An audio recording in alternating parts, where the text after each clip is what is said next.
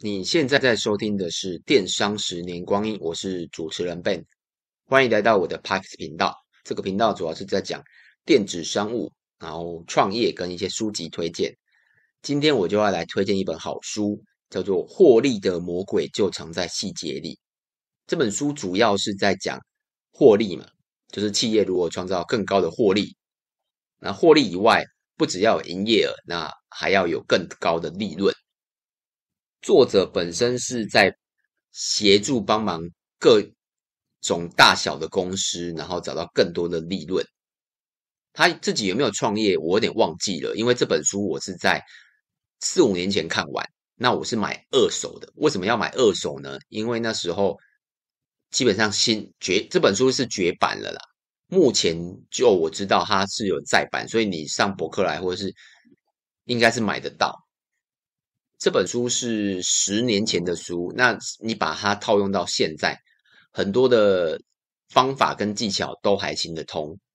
因为我是 N 年前看嘛，那我现在为了要书籍推荐，我就把我记得的那些段落再把它回想看一下，然后写了一个草稿。那我发现，哎，其实它很多逻辑还是都蛮共用的，而且这些书籍啊都有一个特色，尤其是这种获利创业的书啊。他讲的原理跟道理其实都会大同小异。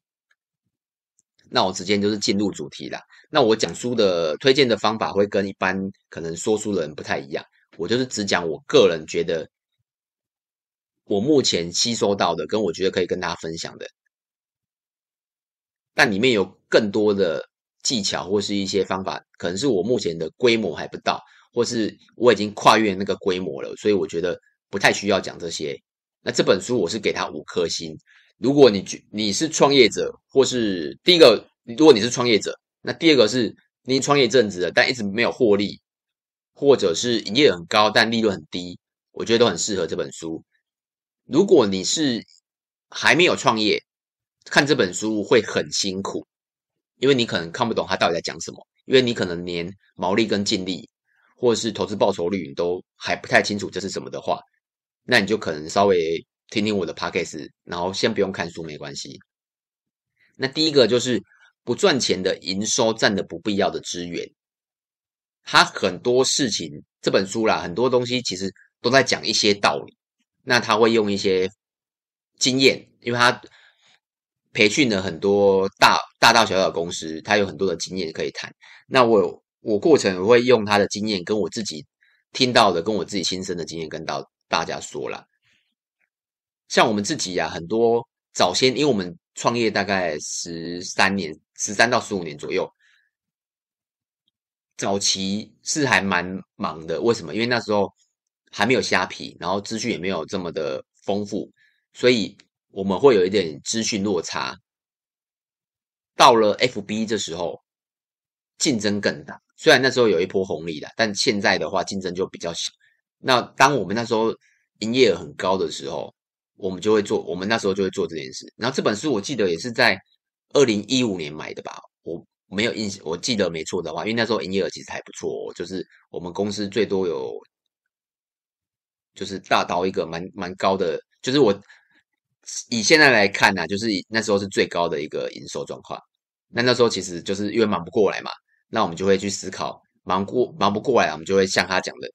把不赚钱的营收砍掉，更正一下，把不赚钱的，呃，有赚有赚到营业额但没有利润的东西把它砍掉。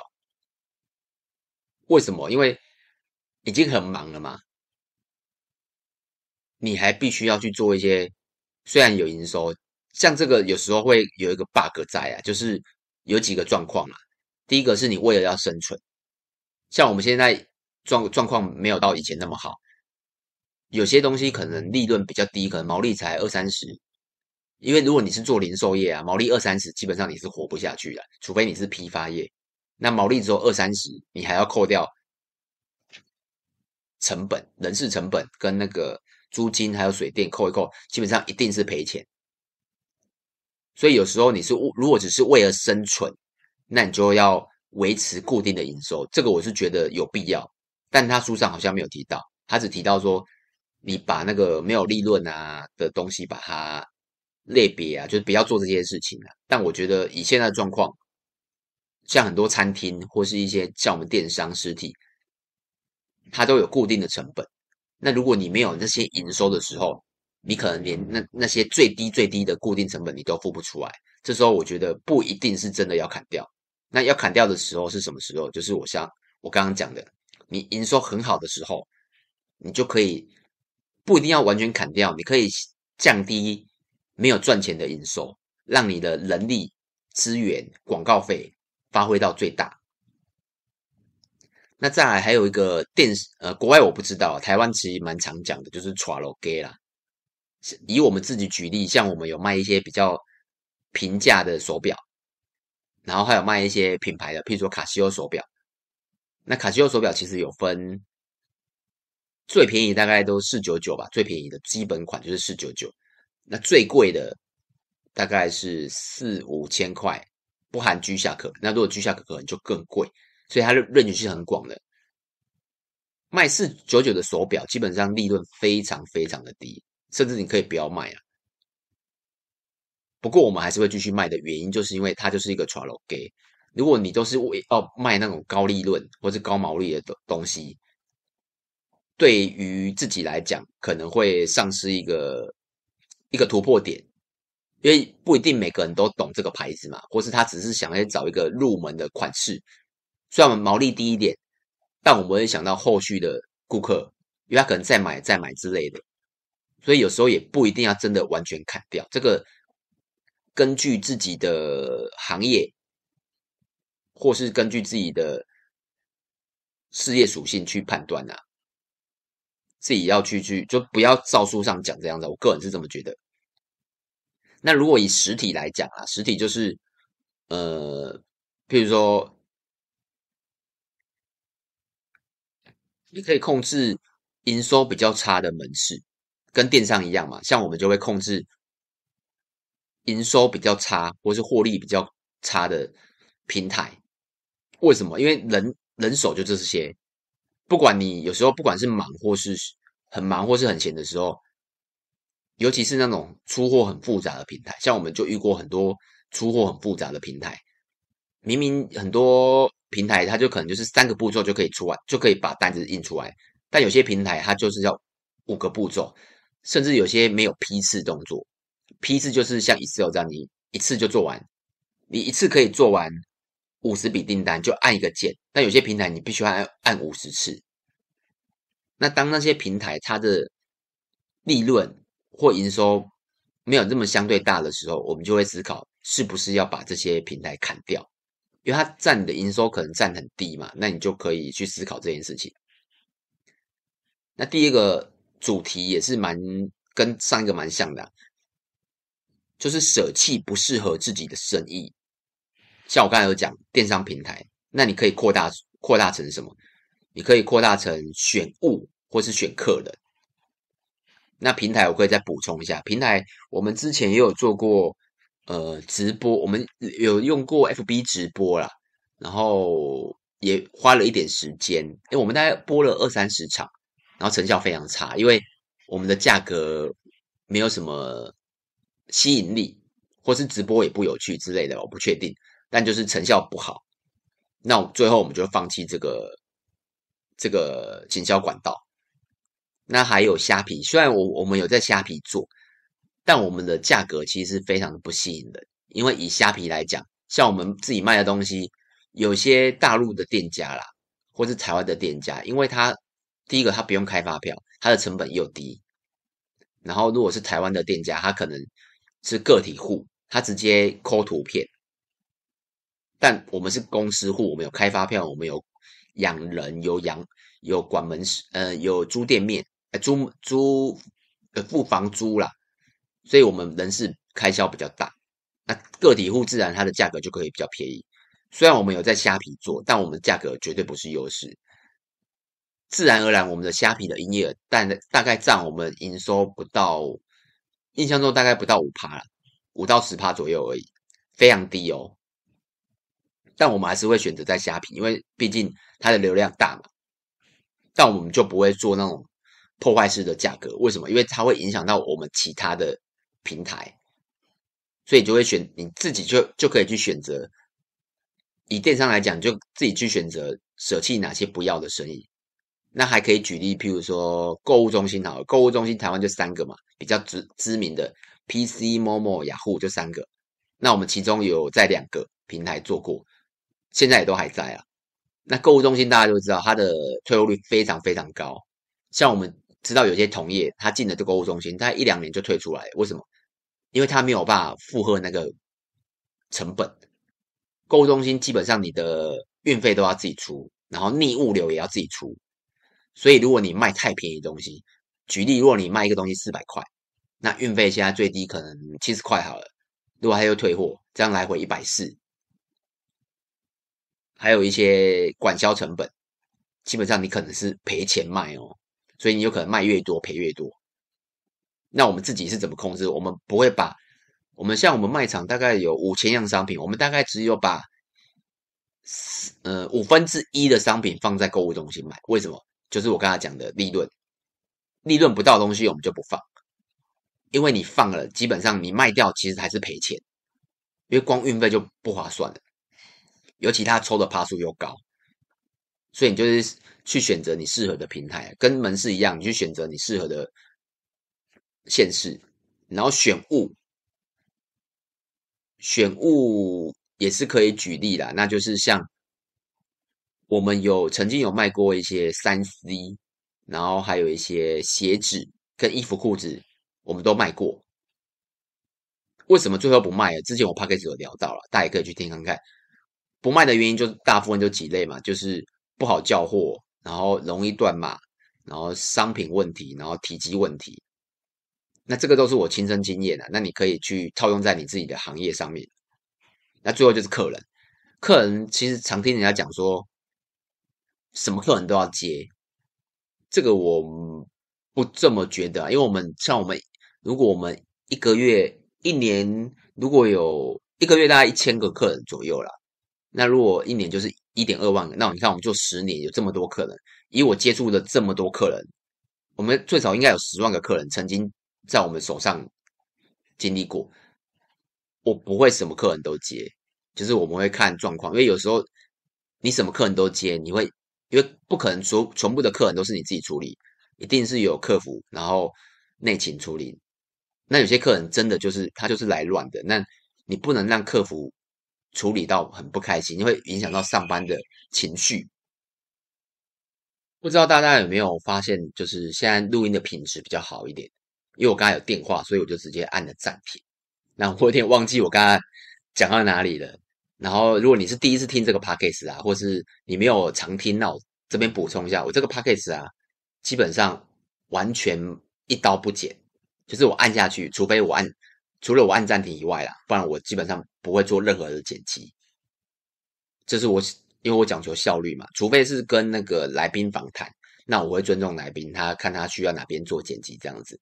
那客人部分我应该大家刚刚都讲完了，那我直接跳下一个，就是不景气才是大好的机会。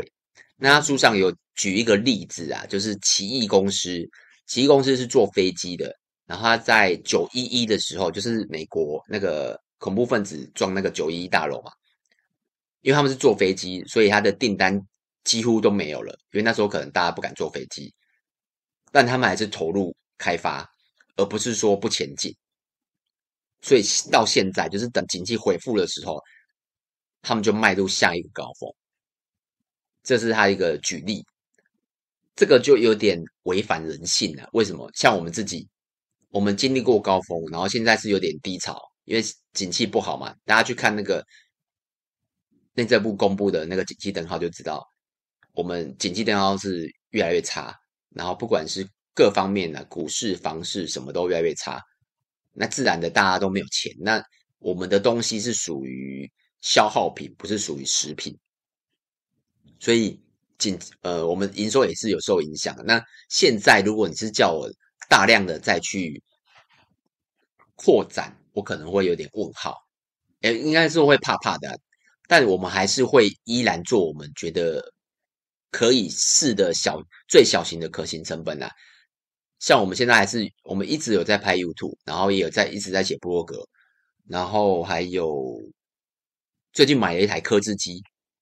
如果你有在追踪我们的粉丝的话，你就会知道，哎，我最近买了一台客制机，也是十几万。还有做很多不同的尝试，像录 Podcast 也是一个尝试。像我现在声音比较好的原因，是我买了一台大概两三万的录音界面跟麦克风，所以听起来或是来宾访谈，你就会不会觉得哎声音大小声啊，或是品质听起来不 OK 这样子。这也是我对自己的对公司的投资啊。但没有像奇异公司那样子，就是你很敢再大量的开发，然后等待下一个回回升。为什么？因为我自己我们也知道，景气不知道什么时候再回升，而且我们这个行业非常的竞争，所以自己呃，我也是鼓励自己啊，就是你必须要，也是我们一直我刚才有讲嘛，我们自己有一直有在投资东西啊。那如果你是你的行业跟我一样，不管是吃的、喝的、用的。现在是一个谷底嘛，那你也可以去思考，你可以做哪些事情，然后有小小的进步。譬如说，你可以扣客啊，或是你可以前都觉得啊，不想要做网络的行销，或是 Google 评论等等。如果你是做实体的，那你可以反过来思考，哎，这时候比较低档的时候，是做一些你以前曾经没做过的事情，或者是在等景气回升的时候，你就有机会。像现在疫情比较趋缓，我知道实体都还表现得不错。如果大家有在逛百货公司的话，你就会发现，哎，人好像变多了。因为我偶尔会去逛百货公司，尤其是那个电商那个 One Boy，我每次经过，生意都爆爆掉，而且而且是排队哦。那不止这个牌子啊，然后很多卖衣服、卖球鞋的，只要是品牌的商品，基本上生意都蛮好的。那这个这点可以大家思考一下。另外啊，书上也是会常常讲，蛮多书都会讲做想再讲的一件事情，就是创业就是专精去做一件事情，然后久了之后就会成功。这个我相信，不管是听众还是呃，不管你在哪里啊，应该很多人都会告诉你，哎，你就是努力做一件事，然后认真做一件事情，然后朝着那个方向，只要方向是对的，你就有可能成功。这个我还是打上问号了，因为以我现跟我的看法有点不同啊。像我自己，我非常的喜欢尝试任何的事物。像我前几集有讲，我想要开店面嘛，然后像我现在录 Podcast 嘛，然后我会做各种的尝试。像我之前也有录抖音，那为什么要做各方面的尝试？因为就是现在它的社群的媒介越来越多，像 FB 的触及越来越低。那如果你只在 FB 可能不行，那你可能要挑战下一个呃社群的红利。那以卖商品来讲。我们以前是卖饰品，然后后来卖手表、卖包包、卖眼镜，那也是不同的尝试。虽然都是卖东西的，但我们尝试不同的类别，然后平台也是。像我们曾经做过，我们还有做过那个团购，也曾经想要开发批发市场，因为我们是做零售嘛。那我们想要开发批发市场，基本上我们什么事情都愿意去做。像我知道很多人现在还在雅虎的拍卖。因为偶尔会听到有些同业他说：“哎，我还在雅虎拍卖。”虽然他乐呃，虽然虾皮他也有经营的，但他可能就是两边都会经营。但我的想法是，如果你把那些心力，雅虎拍卖那些心力，把它放到虾皮，我相信你的业绩会更好。为什么？因为它就是一个趋势嘛。你说雅虎拍卖会不会再起来？我个人觉得难度非常非常，就难度非常高了。它会不会再起来？我觉得很难的。因为虾皮真的太强了，我认识十个电商，大概有九点八个人没有一个嘛，但我就是那个比例去算，大概有九点八个全部都有在虾皮经营，不管它是是是不是品牌，然后还是不是品牌，那有些品牌品牌的商品，哎，品牌做品牌的人他会放在虾皮的原因是，他想要曝光，他不一定要卖东西哦，他就是求一个曝光。因为虾皮的曝光率太高了，如果以台湾的的营业额，当然是可能是 Momo 最高嘛，但以曝光度来讲，我想我觉得是虾皮最高。你去问你身边所有的人，尤其是那种可能四十岁以下，越年轻，他的使用虾皮的频繁率越高。因为我只要有遇到，哎，他有在网购的，我就会问他，你有没有用虾皮？基本上一个月五次十次都非常的正常。所以说，如果你要在专精做一件事情。譬如说，好举例好，我可能我很热爱视频，那我就永远一直在卖视频，一直卖视频。像我们很多同业，他就是一直卖视频，后来倒的也非常多。那你说有没有存活的？可能一百家就一家存活吧。所以你说专精做一件事情好不好？这我我不知道，但我个人喜欢尝试非常多种挑战或是经验。那这本书因为真的还蛮值得继续讲的啦，那我会分两集给大家欣赏一下。那就这样子哦。如果有什么问题呀、啊，你可以到 FB 跟 YouTube 找我，名字都是电商的十年光阴。如果你觉得这本书或是觉得诶我讲的还不错，那你可以到 Apple Podcast 给我个五星评分。那就这样子喽，拜拜。